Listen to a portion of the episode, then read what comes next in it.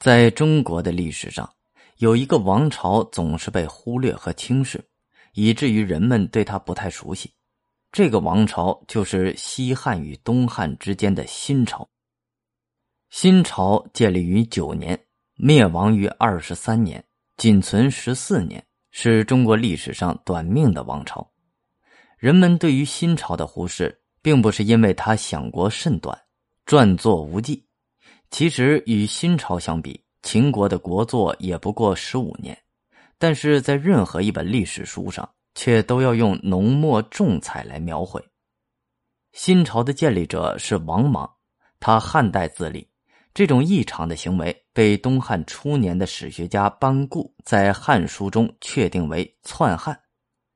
班固的定性几乎为后代所有史学家所沿用，人们不愿意把这个时期称作新朝，而称作新莽。直到近代，胡适开始为王莽翻案。王莽受了1900年的冤枉，至今还没有公平的论定。胡适认同王莽改革中的土地国有、军产、废奴三大政策，并指出王莽是中国第一位社会主义者。要理解以上的矛盾和疑问，一切还应该从王莽的自身说起。王莽祖籍为山东章丘龙山镇平陵城。王莽的祖先原为战国时期齐田氏，因汉初失国，其人谓之王家，因以为氏。王莽是新都哀侯王次曼之子，孝元皇后王政君的侄子。王莽年幼十分坎坷，父兄先后去世，跟随叔父一起生活。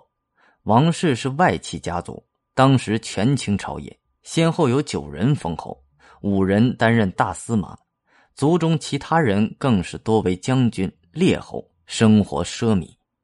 只有王莽独孤贫，因折节为公俭，而且勤奋好学，拜当时名儒沛俊进安徽淮北境内陈参学习礼经。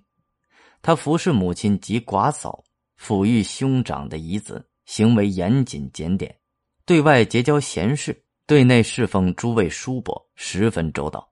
伯父大将军王凤生病，他精心护理，亲尝汤药，几个月不解衣带，蓬头垢面。汉成帝阳朔3年，前22年，王莽被任命为黄门郎，后升为摄生校尉，后其叔王商上书，愿意把其封地的一部分让给王莽。当时朝中的许多名士都为王莽说好话，汉成帝也认可王莽贤能。永始元年，前16年，封王莽为新都侯、骑都尉及光禄大夫侍中。王莽身居高位，却总能礼贤下士，清廉简朴，常常把自己的俸禄分给门客和平民，甚至卖掉自己的车马衣服去接济穷人，所以不管在民间还是在朝野，他都深受爱戴，名声甚至超越了那些大权在握的叔伯。